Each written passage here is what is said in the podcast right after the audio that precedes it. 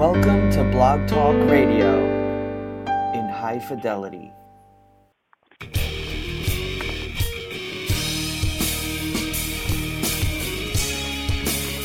Hello, hockey fans, and welcome once again to the Vegas Hockey Podcast. I'm Mark Warner along with Chris Lisa. We are now going to be affiliated with the inaugural launch of the Hockey Writers podcast page over at thehockeywriters.com. We were talking with JD Styles from Cali Sports News, reporting live from the Stanley Cup Finals. And today we're being joined by the first general manager in Las Vegas franchise history, George McPhee. with Pat Quinn, you know, I might be the finest man I've ever met in my life. This is the Vegas Hockey Podcast. We're talking with Clint Malarchuk. There's something about George McPhee that everybody says is a good pick. This is the Vegas Hockey Podcast, and we're talking with Dana Lane, play-by-play voice of the UNLV Rebel hockey team and owner of Dana Lane Sports. Joining us now is Matt Pryor of thehockeywriters.com. He's coming to us from the Dallas Stars training camp.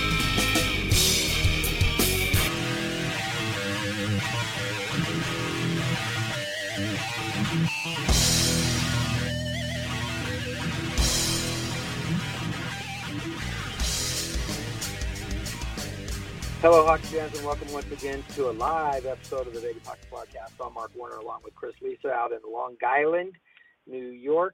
Chris, good day to you, sir. How are you today? We're hanging in there. A little under the weather this week, but we've been battling through, so we're hanging in there.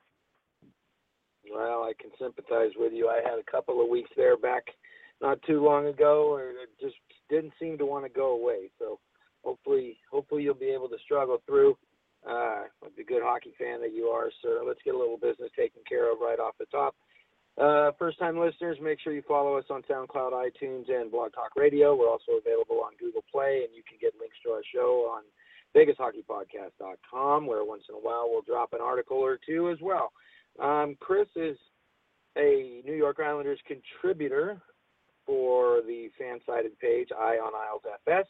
He had a couple articles dropped this week. Chris, why don't you tell everybody about your most recent articles? Yeah, it breaks down uh, the Islanders' uh, playoff hopes. It's called the New Hope uh, with the recent good play of the team, and uh, there's a lot of considerations in terms of uh, their, their upcoming schedule, uh, the games in hand that they have, uh, the teams that they play down the stretch. So uh, definitely check it out. It's a, it's a really good breakdown of where the team is at. And also, make sure you go over to the HockeyWriters.com podcast page, where you're also featured among their family of podcasts.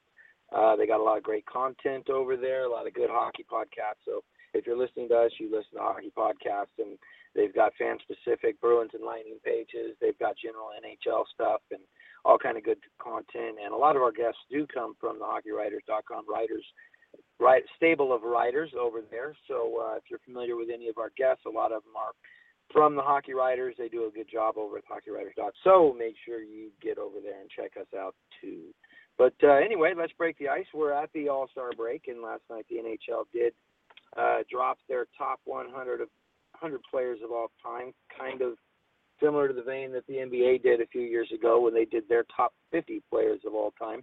And it's not really. I mean, it gives it gives fans and guys like us something to banter about and talk about. It's you know, it's it's hard to compare Guy Lafleur with Patrick Kane and and so on and so forth. But uh, I know I know we were talking earlier this morning, Chris. You didn't see any of that, but there I went through the, the social media platforms today and and kind of got a list of a few players that seem to be majority slighted, if you will. Um, it's just fun to banter about for for a second before we get into where everybody's at at the All Star break, risers and fallers, and uh, moving on into the Vegas lane and our guest today. So uh, it seemed like most most consistently mentioned as a, a slight or, a, or an oversight on the, on the top 100 was uh, Phil Housley. And al- also honorable mention, uh, Chara was brought up. Thornton, I thought quite a bit. Um, you know, modern players versus older players, blah blah blah, yada yada yada. But uh, I, I I kind of fall in the Phil Housley camp. Just if you're the fourth highest scoring defenseman of all time and the number one scoring defenseman that's American born, I think somewhere there's got to be a spot for you on this list. And I, I don't know if you had a chance to look at it a little bit since we talked this morning, Chris, but just uh, just w- off the top of your head, what do you, what do you think of of who may or may not have been in and, and Phil Housley's kind of oversight there on the list? Yeah, unfortunately, I didn't get a chance to look at it. I was finishing up uh, my next Islander article, which is going to drop early next week, uh, early to mid next week. But um, yeah, I mean, obviously, Phil Housley was an incredible player um, to see his whole career. Uh, I think when you do these kind of lists, at a certain point, I'm not sure if it's you know the 80 or the 85 mark. Maybe it's probably the 90 mark. You know, the next those final 10, 15 slots is probably you know 40 players you could make an argument for that should be in that final top 100 in any of these kind of sports for the most part and and and then you know then it's very difficult to me you know in terms of well right. what teams did they play for what eras were they in things of that nature but i mean look uh, I think any team today would would would give their right arm to have Phil Housley lead their lead their uh, blue line and lead their team and uh, so I, I, I'm with you on that. I mean, I would have to see the list of those players, uh, uh, those last few players who made the top 100. But my guess is you're really going to be splitting hairs on who should be on and who should be off. Right. Well, the one way they did they did present it, they didn't do it as like a countdown from 100 down to one. They did it by decade. So these were your top few players from the 50s, 40s, 30s, 70s, 80s, so on and so forth. But I'll give I'll give you a I'll give you a, a trade right now. Uh, Duncan Keith made the list, and if if you're a general manager, do you trade Duncan Keith for Phil Housley straight up? Yeah, those are, but you know, they're two very different kind of players. You know, it depends upon uh, upon what you need. Uh, if if I were to offer the Toronto Maple Leafs of today a trade for tomorrow, where they trade one of their bright young uh, offensive, uh, my guess is they would pick Duncan Keith based on their team needs and that's not a slight on Phil Housley. Where another team, uh, given their team needs, might uh, might need a Phil Housley. So, uh, I you know, uh, again, I, I think they're both terrific players. Duncan Keith brings a lot to the table that, uh, and he has his strengths uh, that maybe Phil Housley doesn't, and vice versa. So, uh, a huge fan of both. Uh, you know, again, if you feel that someone's probably going to point to the reason Duncan Keith made the list. I'm just guessing here. Is you know he's a he's a what three-time Stanley Cup champion, and uh, I don't believe Phil Housley ever won the cup. I could be wrong about that. Uh, um, I don't believe I am, but um, you know, again, is that his fault that he played for really good teams but not great teams? So I, I, I think that's what happens when you fall into this. Yeah, then no, no, hundred percent, hundred percent, and that's not a slight you know, when you you bandy these things about, it's not a slight on anybody who made the list. Um, a lot of it just comes into personal preference and how old we are, as opposed to how old the people that voted on it are, as opposed to how old the kids are. That I mean, it's funny. Uh, they were saying, uh, I think I saw him interviewing Auston Matthews, and they asked him, you know, who he modeled his game after, and and you know who he who he idolized kind of when he was growing up, and he said Patrick Kane. so I mean the the generational gap there is is, is quite apparent, and that's that's the kind of thing you run into when you're doing lists like this. But it, it was fun to watch just the NHL royalty past and present parade across the stage there. It was it was kind of fun to watch. But anyway, let's move on. We're at the All Star break, and uh, we we're, we're starting to see a little bit of the the playoffs position shake out. Although it's a super tight race in the East, maybe a little more so than the West, but in the West as well. Um, what jumps out to you here? It's a little past the halfway mark. Most most teams, I guess, are about 50, 51, 52 games played. So, what uh, what's your story on the first half of the season? Yeah, like I said uh, when we did our about, around New Year's Day, or our mid-season review, definitely been a story of uh, of surprises and um, I, you know, obviously, uh, you know, a lot of good divisional races. I think the wild card races are going to be really in, insane, especially in the Eastern Conference. Uh, but you know, if you look at even the Western Conference, though, the two wild cards right now, uh, you have two teams at 53 points for both of those wild card spots, and then you have two teams at 52, and then two teams at 50. So, um, and then the Eastern Conference is even uh, even crazier than that. So, you know, games in hand and ROW and and uh, you know head-to-head matchups uh, really going to come down. Uh, and odds are, I mean, it'd be shocking if the last uh, uh, day or two there wasn't uh, a bunch of teams uh, uh, in, in contention, but yet not uh, not qualified for the playoffs yet. No, for sure, and uh, I I kind of I kind of agree with that. We've got we'll go into the the risers and fallers a little bit here. I got uh, this week we got the Isles rising, and and I know that's near and dear to your heart with a six zero and one in their last seven, and also undefeated since uh, Dougie Weight came in and, and took over behind the bench. So the what's impressive to me about that isn't that they're moving closer to the the the wild card spot, but the number of teams they were able to jump. When you get 13 out of 14 points, I think from the start of that run, they've jumped five teams in that wild card playoff race. Um, what uh, they, it looks like they were starting to play well a little before the change, but have you seen a difference since since Mr. Weight took over there? Yeah, they play better in their own zone. They're they're trying to. I think they've made big strides in terms of the amount of time playing in their own zone. Uh, I think they're playing with their uh, a little less tension in terms of the tightness of their sticks. John Tavares has been uh, really incredible. As, as as as I would also give a shout out to Nick Leddy and the guy really under the radar, Thomas Greiss, who's who has one of the top save percentage uh, numbers in, in the league uh, so far this year as well. It's kind of gone under the radar. He it was third last year, by the way, in that category. I believe he's third again. Uh, and also, I see a belief in the team, and I also see uh, resiliency that really haven't seen all year. And interesting about their schedule, as much as they've risen, you know, they have games in hand on almost all the teams around them and uh, both right below them or right above them. Um, you know, they're they're five points back of the Flyers for that last wild card spot, uh, which you know uh, takes a little work to do. But they have three games in hand on the Flyers. You know, they have games in hand on everyone in the conference, I believe, except for Toronto and Ottawa. Uh, they have five games in hand on the Bruins, as an example, and they're only uh, five points behind them as well. And interesting about their schedule, the last point on them is of the final 35 games for the Islanders, eight will be against the Devils and the Hurricanes. So those will uh, the Devils and the mm-hmm. Hurricanes will decide a lot if uh, the Islanders make the playoffs or not. So uh, yeah, a lot, a lot of interesting notes uh, about that. All right, jumping over to the west a little bit for uh, the other risers that we have this week.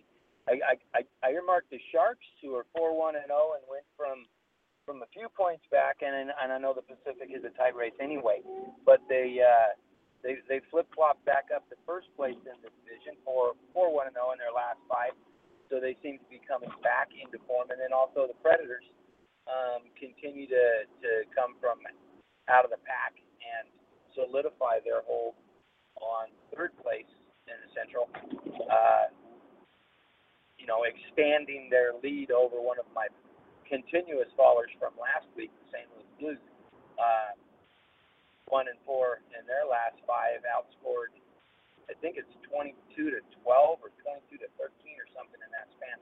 So goaltending continuing to be a problem for the Blues, giving up 22, 23 goals in just five games um, break down the Central a little bit with uh, Preds rising, Blues falling.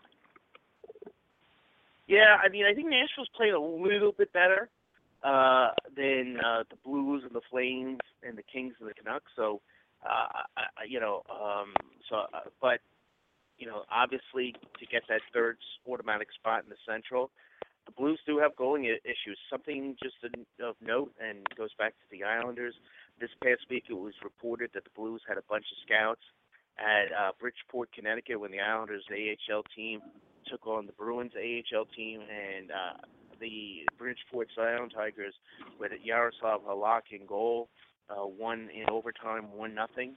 So uh, it's possible that it could be looking at Halak uh, in terms of getting some goalie depth there and and taking maybe the pressure off Jake Allen as well, and kind of going back to that one A one A kind of scenario. Just something to throw out there. Obviously, was put on waivers about three weeks ago, and since then the Blues Right. I think has really gone under. So it would be interesting if he was waived today if they would have claimed claimed him. So uh, yeah, the Blues. Uh, it, it's funny. The Blues and the Tampa Bay Lightning are in serious danger of not making the playoffs. And if you told to, told me at the beginning of the year that in, by the spring of 2017, one of these two things would happen: either I would win the uh, some form of a lottery, uh, real lottery, or the Blues and the Lightning would miss the playoffs. I would say, well, when do I cash in my ticket next year? You know, so right, right, right. it, it, it, it, it, it's it's shocking to be quite honest uh, where those two teams are at. Well, I I really looked hard at putting uh, Florida and Tampa on the the fallers list, but they don't they don't have anywhere to fall to. They just have been consistently at that level. So uh, they're not rising, they're not falling. They're just kind of staying where they're at, which doesn't look good for their playoff hopes. Let's uh, let's bring in the Vegas Lane. I see him I see him on hold there, and we'll kick off our our weekly segment with Dana Lane, who's the play-by-play voice of the UNLV State Rebels. Also, the co-host of the Vegas Hockey Hotline on KFHP 1400 AM in Las Vegas with uh, Brian Blessing, also owner of Dana Lane Sports, sports handicapper, prognosticator, and purveyor of all sports information that you need to know. Dana, good day to you, sir. How are you? Man, that is getting that is sounding better and better every week. You have got that intro down, man. Oh, How are it's you? I'm actually, I'm good. I'm taking a page off your book from a couple weeks ago. Uh, my daughter had a little martial arts seminar, and while you were driving Nice. around LA doing the show, I'm, I'm actually on my way back to the house from uh, watching her destroy a little bit of martial arts this morning. So, um, Well, that's right, there is- there, there is nothing better than watching your daughter uh, beat another daughter to a pulp. So, welcome to the weekend. Sir, and boys don't. Uh, in her school, she spars boys too, and none of them really want to fight her. She's a third degree black belt now in Taekwondo, and also a uh, yellow Jeez. going to green, green belt in in mixed martial arts training as well. So uh, it's uh, very comforting as a father to know my 13 year old daughter is well taken care of. But uh, we're we're off on a tangent a, a little bit, sir. Um, l- last night Rebels game. Uh, Southern Yeah. Methodist 21 20. Yeah, I- you were pretty busy in the booth calling goals, sir. Uh, absolutely. Um, and the funny thing about that is that SMU had a one nothing lead at about five minutes into the game, and uh, and so we were th- thinking, well, wow, maybe this is going to be a game. But uh, SMU was completely outmatched. They were winded. Uh, this was a program that had not played since October for various reasons. This was their first road trip. I'll, and, your first road trip, you're going to go to Las Vegas. Good luck st- staying uh, mentally focused on that one. Uh, but certainly, um, it, it got to be to the point where, you know, they were UNLV was trying to call the dogs off. I mean, you, and, and Coach Greener was like, you know, we're trying to, the coach to, to take uh, the pressure off, but you know, at the same time, you can't tell the kids to stop skating, and, so they were just uh, they were better in every aspect, but at the same time, I give SMU a lot of credit because they had a emergency goaltender in there who was usually a forward, and you know, you got what you got, and hopefully we'll get a more competitive game tonight. Yeah, I feel. I mean, obviously I'm rooting for the Rebels, but um, you kind of just hope they come down and dump it in and, and just grind it along the boards and and.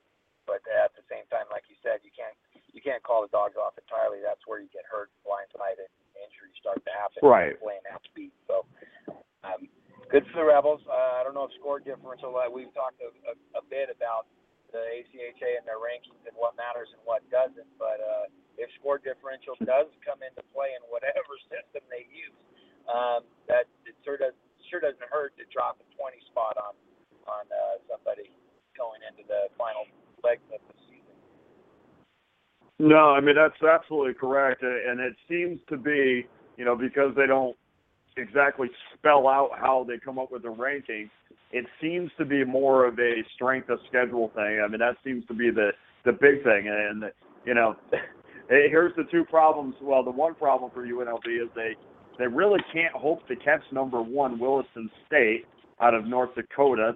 Uh, apparently, somehow they're in the West, uh, but um, they can't hope to catch them because North Dakota is going to play two more games against Minot State, uh, who is a Division One club team. So that they give it almost as if they give you more credit for at least making the attempt to play a Division One team. So it, it's crazy. They just need to be in that top two to automatically go to Columbus. Uh, the fate is in their hands next weekend against Northern Arizona and Arizona, uh, Arizona State. And if they at least split those two games against Northern Arizona, a team they've already beaten twice this year, uh, they'll be securely in that number two spot easily. That's what we're looking forward to. Let me bring in Chris. Chris, uh, what do you got for Dana this week? Hey, Dan, I got a couple hit, hits for you here. Um, sure. So it was reported uh, last Sunday in New York's Newsday that a NHL club reached out to the Islanders for permission to talk with Jack Capuano, which was granted, and it's been bandied about uh, that possibly that team is the Vegas Golden Knights. Have you heard anything along those lines? Uh, Jack Capuano's name has not come up at all. I, I've never heard that that was. Uh, we had Steve Carp on, the, the beat writer for the uh, Vegas Golden Knights last week, and uh, all, most of the discussion was about Gallant. And you know, look, I, if I'm George McPhee, these are the people that are available right now. So I mean, he flat out said we've talked to a lot of people. That doesn't mean that they're going to be our next head coach. I mean, you know, if you listen to the media in Boston, if they did not beat the Detroit mm-hmm. Red Wings, you know, Claude Julien wouldn't have a job right now. You know, again. so you know, it, it's it's one of those things where you know Foley comes out and says, or Bill Foley, the owner of the Vegas Golden Knights, said, "Look, we're going to maybe move this process up process up a little bit." Uh, and that makes sense to me. I think I want my general manager saying that, not my owner. Uh, but that makes sense to me as well because it's really difficult to understand how they can have these mock drafts without having at least the a type of coach in mind that that they were going to put with the team that they they hopefully will ultimately get. But um, I I think I agree with that. I don't I don't think you wait too long, but you got to wait long enough to see if any of these names that I think bring a little bit more to the table uh, perhaps get let go by their teams. And hey, look, look at St. Louis. I mean, is Hitchcock going to be there the whole year? I mean, we if St. Louis is in a position where they may not even make the playoffs. I mean, do we make the move now to Yeo? So I'm not saying that Hitchcock's the answer here, but of that name value, uh, I think you have to wait a lot longer to see what's available. Yeah, my other question was I was reading a pretty good article this uh, the uh, the end of the week. Uh, and obviously, well, we had George McPhee on here on the Vegas Hockey Podcast. Everyone should check out that interview if you haven't already. Uh, find it on uh, SoundCloud. But uh, he, he said, look, our elite players uh, coming into this organization they come from the draft, and I was reading about how they brought people in for special interviewing techniques yeah. when they meet with yeah. these kids in terms of their character, also the analytic approach that they're using uh, alternative analytics, if you will, uh, so they can find these, you know, diamonds in, the rough. You, you know, unless they make a major trade somehow, which, uh, you know, odds are they're only going to have one first round pick. So uh, they're going to have to find some diamonds in the rough, if you will, or in those other rounds. Uh, you have any insights on those two things that you can expand upon? Well, I I can say the the comments about the interview struck me as a little little odd. I, I'm not sure who you're bringing in to teach you how to conduct an interview, and maybe we're reading into that a little bit more than than we should. But uh, I don't know. I mean, you've been doing this for for a very long time. I would think that you would like somebody would know how to interview a kid and and know what you're getting. I'm I, that's a very peculiar to me. And next time I I talk to either Carp or, or McPhee, I'll ask them, you know, who are you? Who are they specifically bringing in to teach you how to do interviews? Um, you know, well, as far as kind I'm, of the tr- tricks of the trade, if you will, Dana. You know, in terms of these subtle little things that could give them a bit of an insight of uh, you know kind of the background of the kid, or is this a hardworking kid? You know, things of that nature. And uh, we're in the information age, of course, so you know every little bit helps. So I, I tend to would think it would be along those lines, but that's just an educated guess. Oh, I'm sure that's true. I, I'm sure that's true. I mean, I'm sure McPhee's not asking somebody to come in to do his job, but at the same time, I, I would think that he would have some sort of a handle on those nuances as well. So, it, you know, again, there there needs to be some clarification on what specifically that means. But that just kind of struck me as odd when I when I had read that, and I'm not the only one. So we'll get we'll get some clarification on that next time we talk to either one of them. Do you think possibly that it's a workload issue? That there was so much to do and so Could be. many Sure. inter- interviews to conduct that he just wants another voice in his ear and another oh, guy Oh, yeah. he's comfortable with doing those interviews that he can trust on the way back. Yeah, absolutely. I mean, hey, look, that's uh, as good of an explanation as any. Um, a- a- absolutely, and that's what I said. I mean, you need you need some clarification on what that means. It just kind of strikes me as, as a, a, a strange way to put it uh, on the uh, on the outside because I haven't heard anybody else go to those lengths to, to to help out with interviews. All right, well let's uh let's jump into the the we're we're here at the All Star break. We're about 50 games in. Um, anything surprise you uh, this this far into the season, and um, what's going as expected? Well, I can I can tell you, I think the Pittsburgh Penguins is going are going as expected. I like I like them. I, I've liked them for a very long time. I know that you know losing to Boston doesn't look good, but you know obviously they've had some injuries there. But um, I, I still love the Penguins. I mean, I still love the fact that you could roll out four lines. They could put the puck in the back of the net. But as far as surprises are concerned, you know, I have a real hard time, and I know that you know some people like to have a little bit more seasoning on on these teams. But is it inconceivable that even more so, like with the Edmonton Oilers in, in the in the West, that they're not going to have a deep playoff run? Is that so inconceivable to think about? And then in the East with with Toronto, um, these teams are not regressing; they're progressing.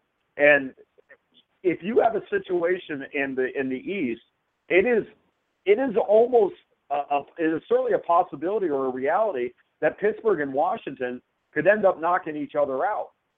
So it's not out of the realm of of uh, it's not out of the realm a possibility that Toronto and Edmonton could make deep runs in the playoffs. And at this point right now, I, I expect them to do so. I mean, you look at the teams in the Central. Chicago's power play, I mean, their, their penalty kill is absolutely horrific, has been horrific all season long.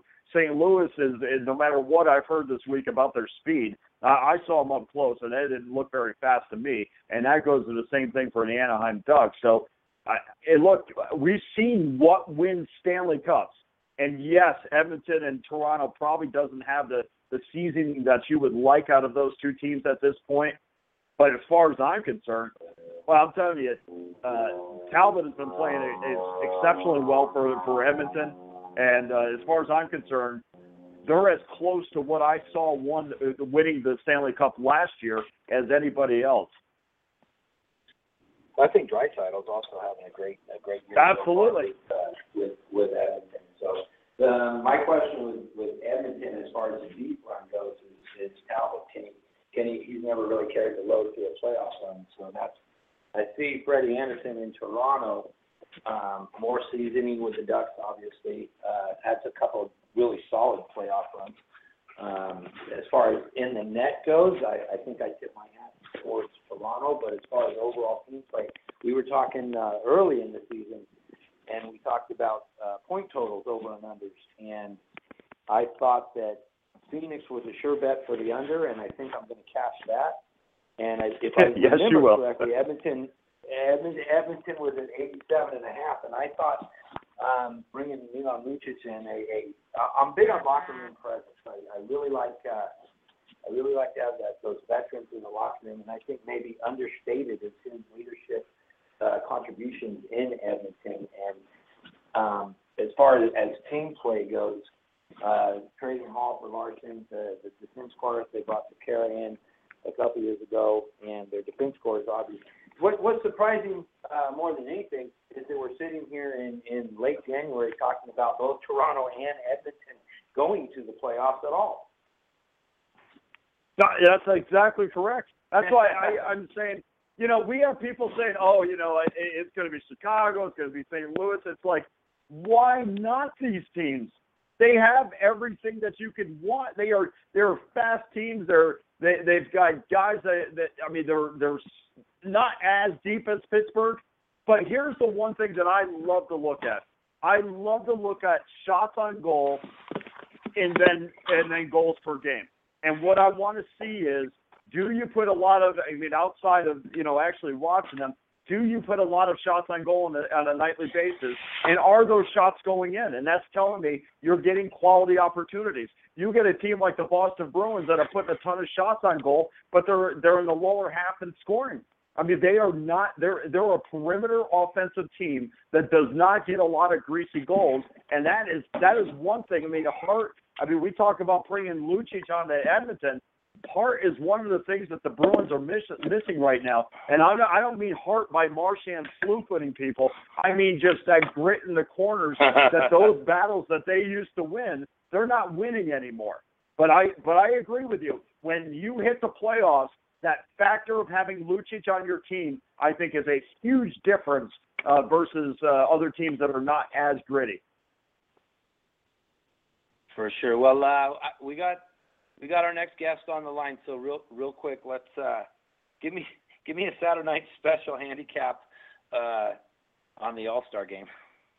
Yeah, uh, what's crazy about this is I'm trying to find you know, so I got to write these columns and I got to find some articles about the odds on today's, you know, events, and and I really can't find too much out there.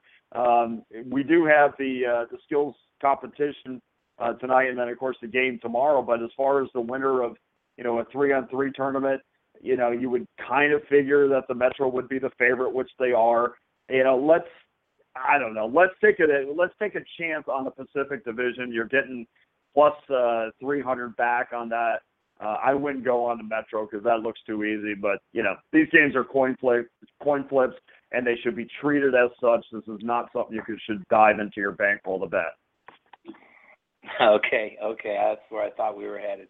But uh, let me let you go. I got Mark Bowie on the line ready to talk about some Minnesota Wild hockey. And uh, Dana, th- thanks again as always, and make sure you follow Dana at Dana Lane NHL on Twitter for all all the updates on UNLV and Vegas Golden Knights.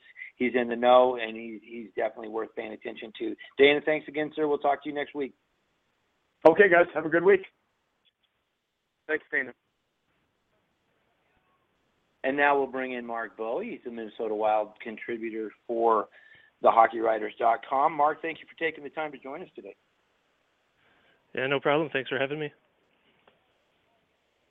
All right. Well, uh, let me let Chris kick off the questions here. I monopolized pretty much uh, pretty much of the last segment with Dana there.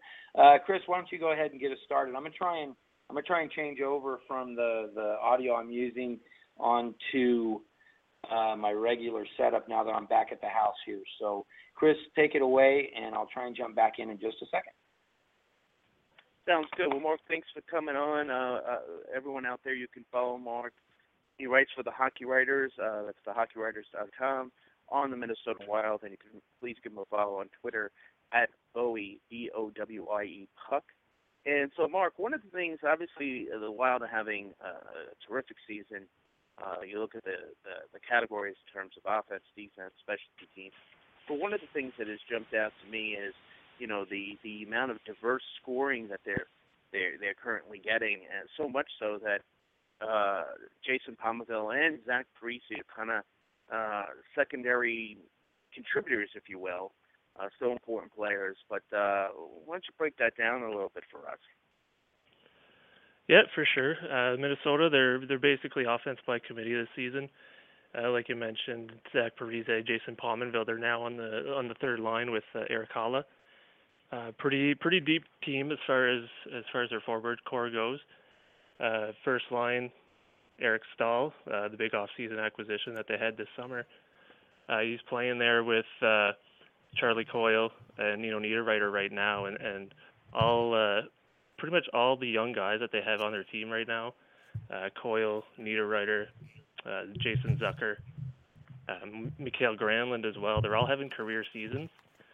Uh, I don't know if it's just the maturity of their age right now as they get into their mid 20s, or if it's more of an effect uh, of their new head coach there, Bruce Boudreau, if he knows how to how to get the best out of out of his young guys and and develop them properly. Uh, he's been around quite a few seasons now. He's had uh, different teams uh, compared to the Wild, but uh, yeah, the offense it's it's definitely by committee this season. There's no superstar on that roster.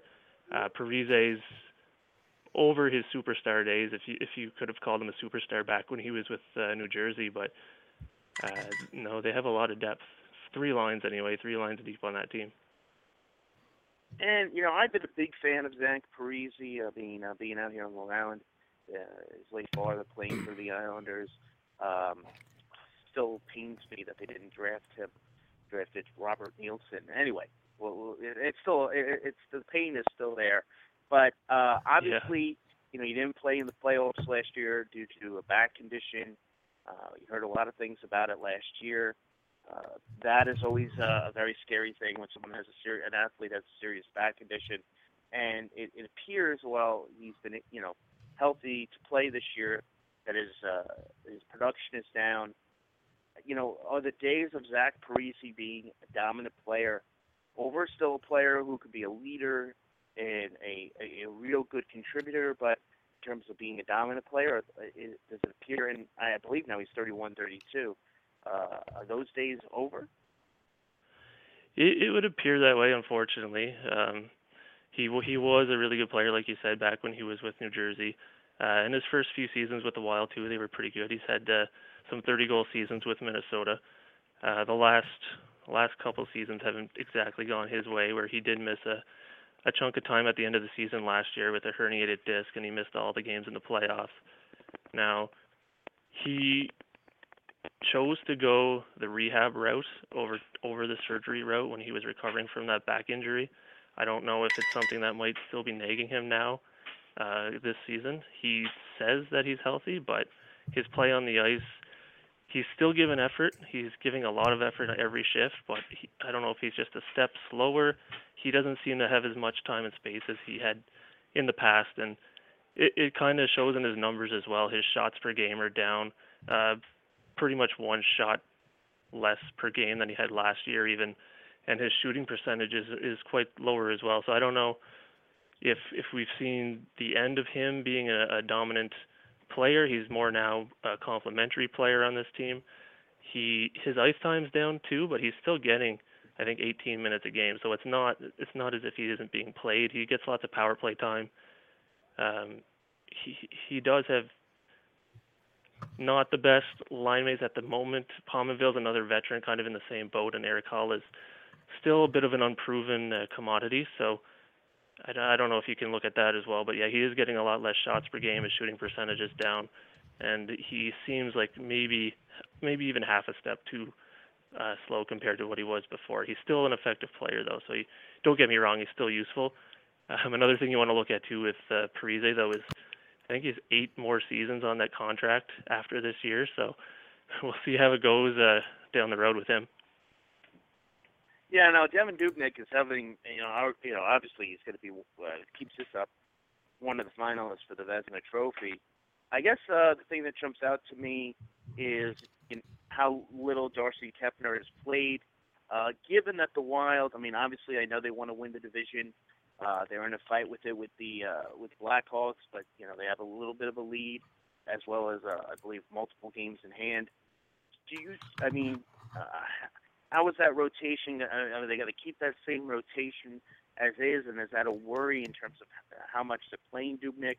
And is this a possible trade scenario for the Wild between now and the deadline and trying to improve that backup goaltending situation? Yeah, right now they, they definitely are relying on Devan Dubnyk uh, pretty much on a nightly basis. Uh, Darcy Kuemper, he he's I think he's played 10 games this season, so that gives Dubnyk 38 of the 48 games played so far, uh, about a 65 game pace. So it, it's not a workload that he hasn't seen before. Actually, last year I think he finished with 67 games played in the regular season. So he he uh, he can handle the workload. It's just it is a question of do they want to go into the playoffs riding Dubnyk like they are? They may give him more of a break now that they do have the lead in the uh, Western Conference. So uh, they they might get uh, Kuemper some more games just to see what they have in him this year, uh, and just to determine too if they do uh, need to go out and, and get another backup goaltender as insurance. Um, I don't know who they would be looking at in terms of another backup uh, for guys available. I don't know if they want to look at Boston, who's who's probably out of it right now. Get a uh, Anders Nilsson. I know he's another big goaltender who who might benefit from the same playing style as Dubnyk has uh, become accustomed to there in Minnesota. But yeah, he's he's definitely a workhorse. Uh, if if it was uh, if I had to guess, I would think that they would uh, decrease his workload a little bit in the second half of the season just to make sure he is good to go come playoff time. Well, this this is Mark again. We're on the Vegas Hockey Podcast talking with Mark Bowie about the Minnesota Wild. Uh, you guys can hear me now, right? Yep. You, you sound good. All right. Uh, okay, much better than than yapping through my earbuds. Good. So uh, so so everyone knows Coach Boudreau come in and uh, every team he's been with, he's he's brought about regular season success. And the knock against him, obviously, is that he hasn't ever won the Stanley Cup or, or even was able to take the Capitals deep into the playoffs after some President's Trophy seasons. Uh, what is it about this Minnesota Wild team that would encourage the state of hockey that this this may be a different Bruce Boudreau, and how deep of a playoff run can they make with Coach Boudreau behind the bench? Yeah, definitely. He's a. uh, it's been well documented that he's uh, been a regular season coach, you could say. He's had a lot of success in the regular season, which hasn't really carried over into the playoffs. So, uh, again, right now, Minnesota is in first place in the Western Conference. They're leading the their division. Um, so he's right on track to what he's accustomed to. I think he has eight division right. titles to his name. So in the playoffs, though, it's a, it's going to be a different story as well. We'll see what Minnesota is really made of they, they are a more veteran team, so they do have the depth, the veteran leadership, the guys like Pominville Parise who have been captains of teams before. Eric Staal as well, a big addition. Uh, I'm sure in the locker room. Um, other veteran guys there like uh, Ryan Suter. Uh, he's a workhorse on the on the blue line who who should be able to uh, shut down opposition. Uh, now, other than Boudreau, he's brought in a pretty good staff to help him out as well with Scott Stevens there, coaching the defense, John Anderson, nice. uh, helping out the forwards there as well. So they both uh, both are experienced coaches. Uh, Stevens has the defense playing well as a unit. They're uh, controlling gaps better. Uh, they play their man their man pretty well. So I don't know. They they might have to go out and, and acquire maybe one more veteran to, to plug in there uh, down on the bottom six to kind of help Mikko Koivu handle the load with uh, with shutting down the opposition's uh, top scoring threats. Uh, right now, they're basically a three-line team. The fourth line doesn't see a lot of ice time, so uh, I don't know who they'd be looking at, but another veteran uh, fourth line center and even another fourth line winger to play down there with uh, Chris Stewart could help them out immensely. But you mentioned Eric Staal, and I wanted to get into that a little bit. His was he the steal of the offseason as far as UFA signings goes, as far as the what what they're paying him, what his cap number is, and what his contribution has been, and and is that uh, is that surprising to Wild Nation at all? It's looking that way. I know when when he first signed with Minnesota, it didn't really come across as a, a huge signing. It was a a big signing for them because they didn't have a lot of depth down the middle at the time, but him coming in, he was coming off three seasons in a row, I think, where his numbers had been decreasing uh, steadily. Uh, he didn't really right. look uh, like himself when he was traded to New York. He was playing the wing, I think, mostly there, but uh, he he wasn't he wasn't contributing. He didn't get a lot of points when he was in New York, and I think he may have even been scoreless in the playoffs. I'm not 100% sure on that, but he didn't close out strong. The last couple years in Carolina too, he was not as engaged as we'd been accustomed to seeing him play. Uh, and it could be the effect of playing for a team that has barely seen any playoffs in the last decade uh, since they won the cup back in 06. Sure. Uh, him him coming to Minnesota, it it it didn't receive a lot of fanfare, but right now it is looking like it could potentially be the steal of the summer as far as UFA signings go. He is playing first line center. He's he's he's showing that he still has the fire, and he's he's playing hard out there. He battles along the boards, wins a lot of puck battles. Uh, he sets up his teammates on a regular basis, and when he gets a shot at the net, he he takes it, and a lot of the times the puck's going in this year. So he's uh, he's proving that. Uh, that he, it's he's not done, and he has a couple more years, and we're hoping that he's going to keep it up for Minnesota.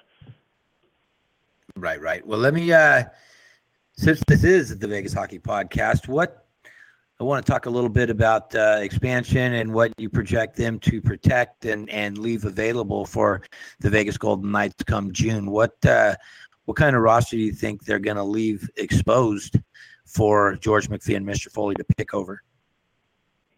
Yeah, it's a it's a big decision for Minnesota there as far as expansion goes because no matter which way they go, if they go seven three one or or four four, they're going to be exposing a pretty good player. I I think looking at the roster and their options that they have, I think they will be going seven three one. Um, a big question mark too, even when they do protect seven forwards, is Jason Pominville. What are they going to do with him? Because he does have a no movement clause. If he hadn't had that in his contract, I'm pretty sure he would not be one of the, the seven forwards being protected. So we'll see what they do with him. Um, assuming they do protect him, though, they also have to protect uh, Parise Koivu, who who both uh, own no movement clauses as well. And then you're looking at the young guys, uh, Granlund, Coyle, Niederreiter, Zucker, and even Haula. So you can only pick four of those guys. Uh, you're going to be leaving a, a Jason Zucker and a, probably Eric Haula exposed that way uh, Zucker might be attractive to Vegas, being. being well, I was gonna say I would. Uh, I'd.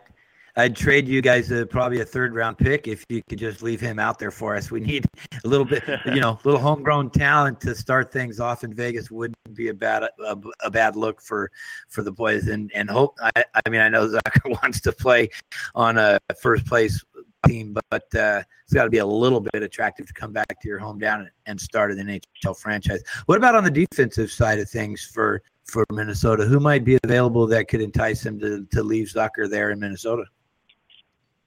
Yeah, definitely for uh, for defense. They if if they go seven three one, they'd be protecting uh, Ryan Suter, Jared Spurgeon for sure, and then they would have a, a choice between Jonas Brodin, Matt Dumba, and uh, Marco Scandella. I'm thinking it comes down to Brodin and Dumba.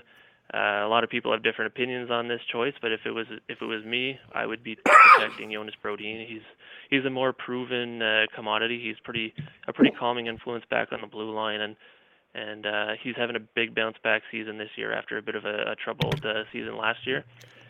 Then that means you would have to expose Matt Dumba. So that's a seventh overall pick, I think, in 2012. Uh, high potential blue liner who's who's still clawing his way up to reaching that potential. He's not quite there yet, and I don't know if he'll ever get there, but he he is improving, and uh, he's he's a pretty good offensive defenseman. He likes the big hits and everything like that. He's a flashy type of player, and and those type of players too. They're they're prone to mistakes. So I don't know. That he'll he has some work to do, but I think they'll be leaving Dumba and Scandella exposed. So Dumba versus Zucker is pretty much what it would come down to. If, I, I like either one of those. Matt, if Matt Dumba, uh, and I, I understand uh, uh, your thinking uh, there, Mark, uh, in, in terms of protecting Brodin, but from a George McPhee standpoint, and uh, they give an age, upside, you know, even it. If, uh, if Matt Dumba is exposed, uh, I think you have to protect. You have to take him. Yeah, you would. I I wouldn't hesitate twice to take him if I was Vegas and I saw him on the exposed list. There'd be no question. I'd be I'd be looking hard at Matt Dumba. Uh, as, like I said, a seventh overall pick uh, just a few years ago. Uh, he's still developing. He's got decent size. Uh, he he is on a bridge contract right now. Uh, I think he has one more year left on it after this season, and then he'll be looking for a for a long-term deal. So he has to play his way into that and that's something that Jonas Brodin already has. He's he's signed for a few more years at, at a bit over four million. Um, so, and you got to remember too that Brodin he's only 23 years of age right now, so he's not like he's a an older veteran. So both of those guys are pretty young. Well, I, I agree. Uh, I agree with Chris that that Dumba would have to would have to be the choice over Zucker, just because I've said and I get the feeling from from Mr. McPhee that the kind of the kind of players they're looking for aren't going to be the you know the Roberto Luongos if if he's available or the Dustin Browns kind of players that are, are really you know cap cap casualties, if you will, as they're they're declining. You know, Luongo's play is not declining, but do you sign a 41 year old goalie with, or do you take one with four years left on his deal? Probably not. Uh, Dustin Brown, good leadership, Cup champion, but way underperforming his contract. But uh, when you start looking around the league at at players that were first round picks, second round picks that haven't really come up to you know w- where their current team was hoping they would be may, those kind of players may just need a fresh start and a different system and to go with some of those younger players. And even if they got to go and i don't think Dumba would but there's other players around the league that were you know eighth overall you know 23rd overall early second round picks that just have been up and down from the a to the to the nhl and haven't really found a spot in their in their club where if you get uh, you know 10 or 15 of those players around the league you stock your ahl team um, give those guys a couple more years experience and then bring them up. I think there's going to be a, heavy portion of those type players uh, on the Vegas roster come June 23rd. So, uh, you know, uh, but you know, if they do protect him, I, I got to keep my eye on Zucker. The, there's going to be a lot of lot of Zucker jerseys in in the in the stands for sure. If uh, we're fortunate enough for that to happen. Anyway, let me throw it back over to Chris. I know you wanted to jump in one more time before we have to let you go. Yeah, I got one last one for Mark. Uh, uh, and again, uh, we'll definitely have Mark back on uh, as we hit, get near the playoffs. Tremendous job by him. Please follow him for sure on Twitter at at Bowie Puck B O W I E Puck P U C K, and please uh, check out his articles at thehockeywriters.com on the Minnesota Wild. And uh, Mark, my last question for you is, uh, based on what you've said in terms of the trade deadline coming up uh, at the end of February, it sounds like you know from uh, you know kind of small deals, improving that fourth line. You know, we'll have to see about the backup goalie, but if Minnesota is going to make a significant deal, it would be to get uh, improve that winger along with Parise and Pominville, and maybe then move uh, uh, move that player down to the fourth line. You can improve the fourth line that way too. Uh, you know, I don't know, maybe a change up Doan or Jarome Iginla, someone along those lines. Uh, is that a, is that a possibility?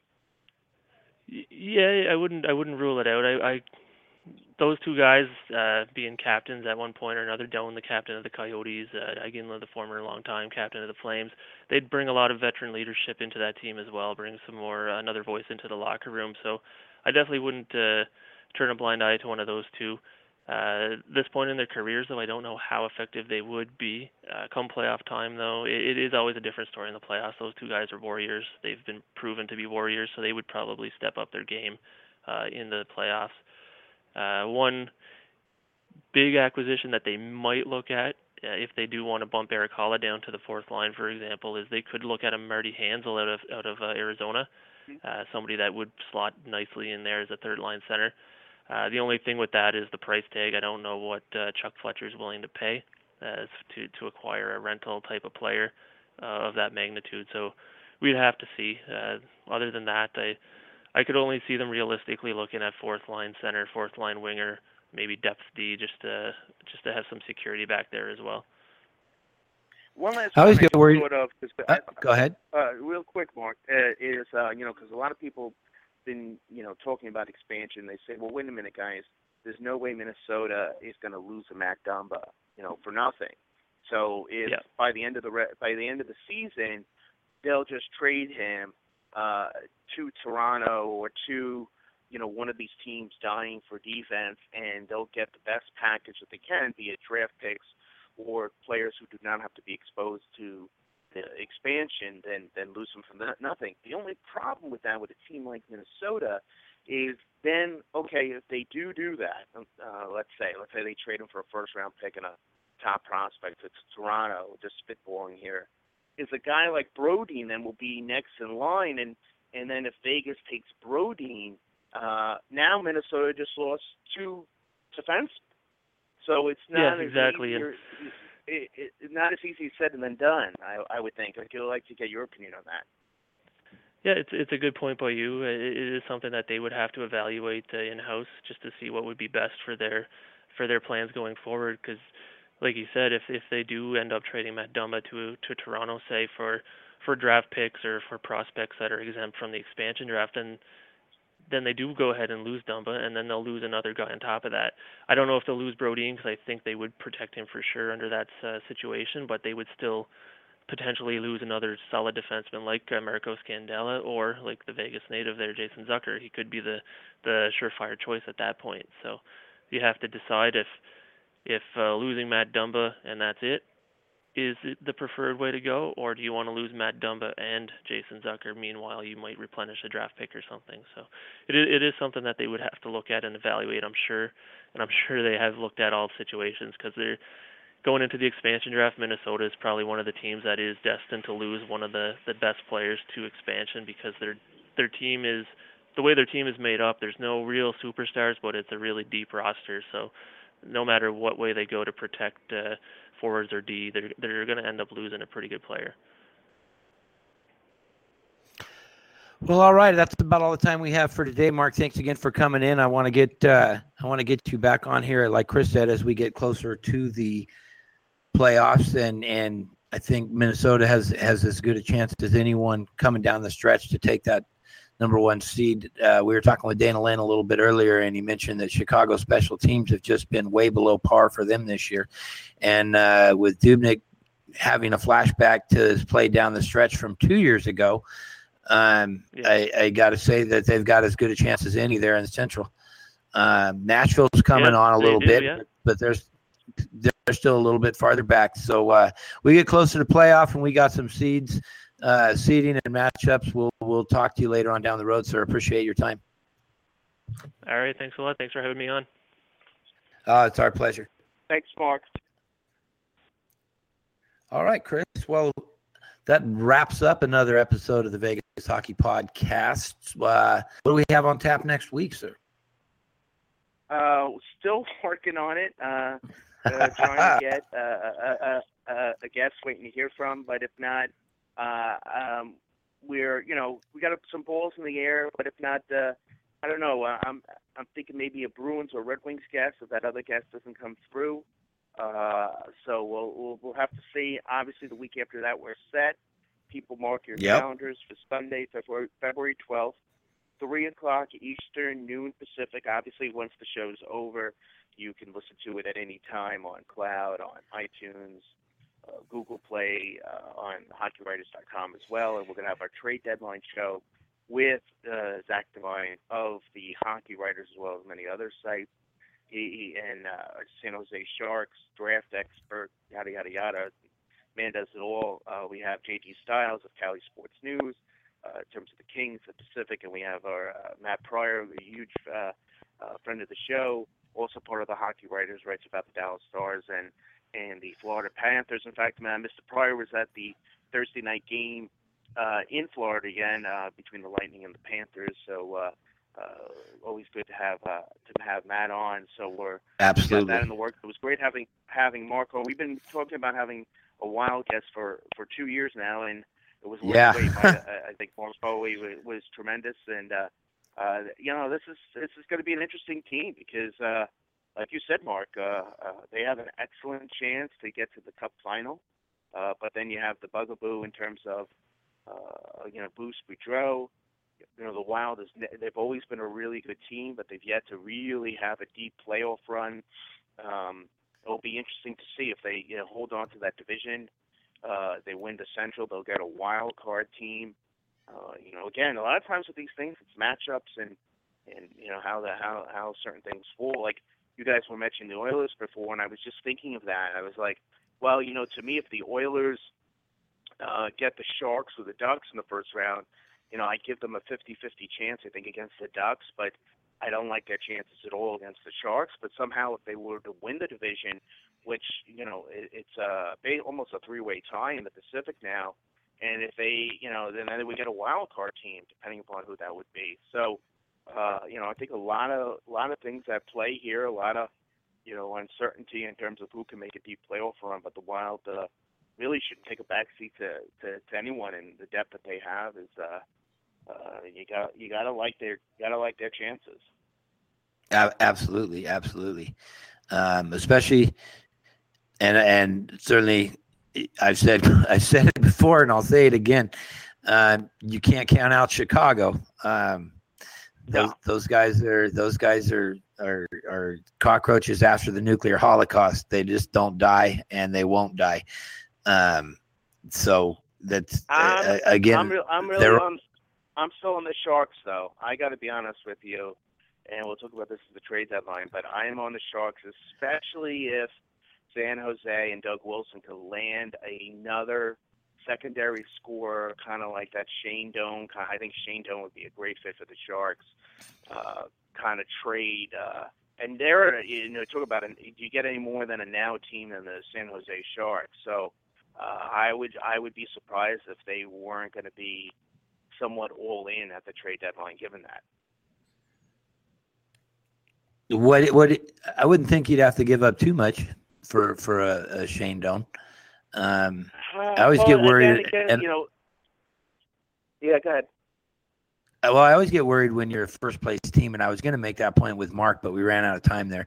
But I always get worried when you are a first place team, and you pull the trigger and you lose rosters players. I mean, if they could get him for a pick and or a couple of picks and a prospect, that's one thing.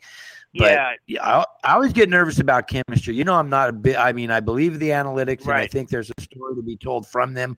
But I'm a I'm a chemistry and I'm a locker room kind of a guy, and I'm a eye test kind of a player. And if you're a first place team, I don't know how much. You know, we looked at and perfect example a couple years ago. What did uh, what did Chicago do? They brought in Ladd, they brought in uh, Dale Weise, um, a couple other players. And at the time we did the show, I, I said, well, there goes Chicago, another Stanley Cup. And what it didn't work out that way. So I think you got to be, and, and it's just me, but I think you got to be careful when when you're already a very, very good team on what you do to the chemistry in the room, because I think it matters more in hockey than in, in really any other sport. I agree with all that. Uh, I do think they, and again, Zach will be the better judge, and uh, being a guy on the uh, West Coast like yourself, and being that it's a Pacific Division rival, and knowing Shane Doan as well as he does, I lo- I'm really looking forward to getting his take. If that would be a good fit, but again, I think you would be talking about uh, the, the price to be paid in terms of, and I'm not saying it would be cheap, in terms of picks and prospects. So, you know, do you give up a Mirco Mueller and a second or even a first round draft pick. Uh, you know, the Sharks did trade their first round draft pick last uh, last year as part of the well, it worked out very well get Martin Jones, but uh, uh, that to me would be what you're looking for. I don't think they'd be trading anyone uh, anyone off their off their main roster, and then it comes down to right, right if the, it sounds like he'll this could be Shane Doan's last year. Uh, that he wants to have a chance to win the cup, and it'd be great for Arizona to acquire future assets for him um, type of thing. So then it comes down to who's willing to pay the highest price. So and who, you know, what prospects do they like more? Um, obviously, Arizona could definitely use uh, more players on the blue line as well as in goals. So that's something to watch out for. I mean, another thing to back up your Arizona uh, m- trying to move Shane Doan, if it did come to pass, is that obviously he would have to be protected. So that what that does is, if they move him, that and we both we've both looked uh, into Arizona's farm system and their young talent, and that allows them to protect one more of their younger players going forward. So it's definitely something to keep an eye on there in Arizona. As we uh, we'll wrap Yeah. this up. Uh, we I guess we'll have a surprise show. And, uh, hey, if nothing comes up, I could spend an hour talking hockey with Dana, uh, and maybe maybe we'll just talk Dana into doing the whole show if nothing comes up. Uh, I could talk talk you with Dana all, all day long. Yeah, no, we'll definitely, uh, like I said, we'll we'll we'll probably have a little announcement by the middle of next week.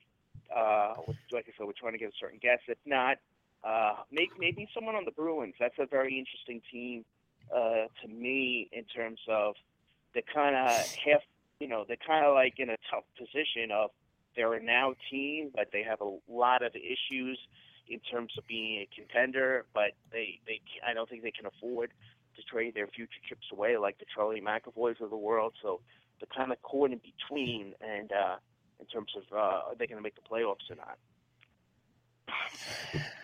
I guess, I guess we'll see. I guess we'll see. Well, that'll that'll wrap it up. Make sure you follow Chris on Twitter at the NL King, going back to his days uh, writing fantasy baseball. Uh, make sure you go over to Eyes On Isles FS for all of his Islanders content. He's got his most recent one out with a new hope for the playoffs, and he's got one coming out here earlier in the week. Make sure you get over, follow him, follow Mark Bowie at Bowie Puck for all of his Minnesota Wild content over at thehockeywriters.com. And as always, you can follow us on SoundCloud, iTunes, Google Play, and most recently, our new format, blogtalkradio.com.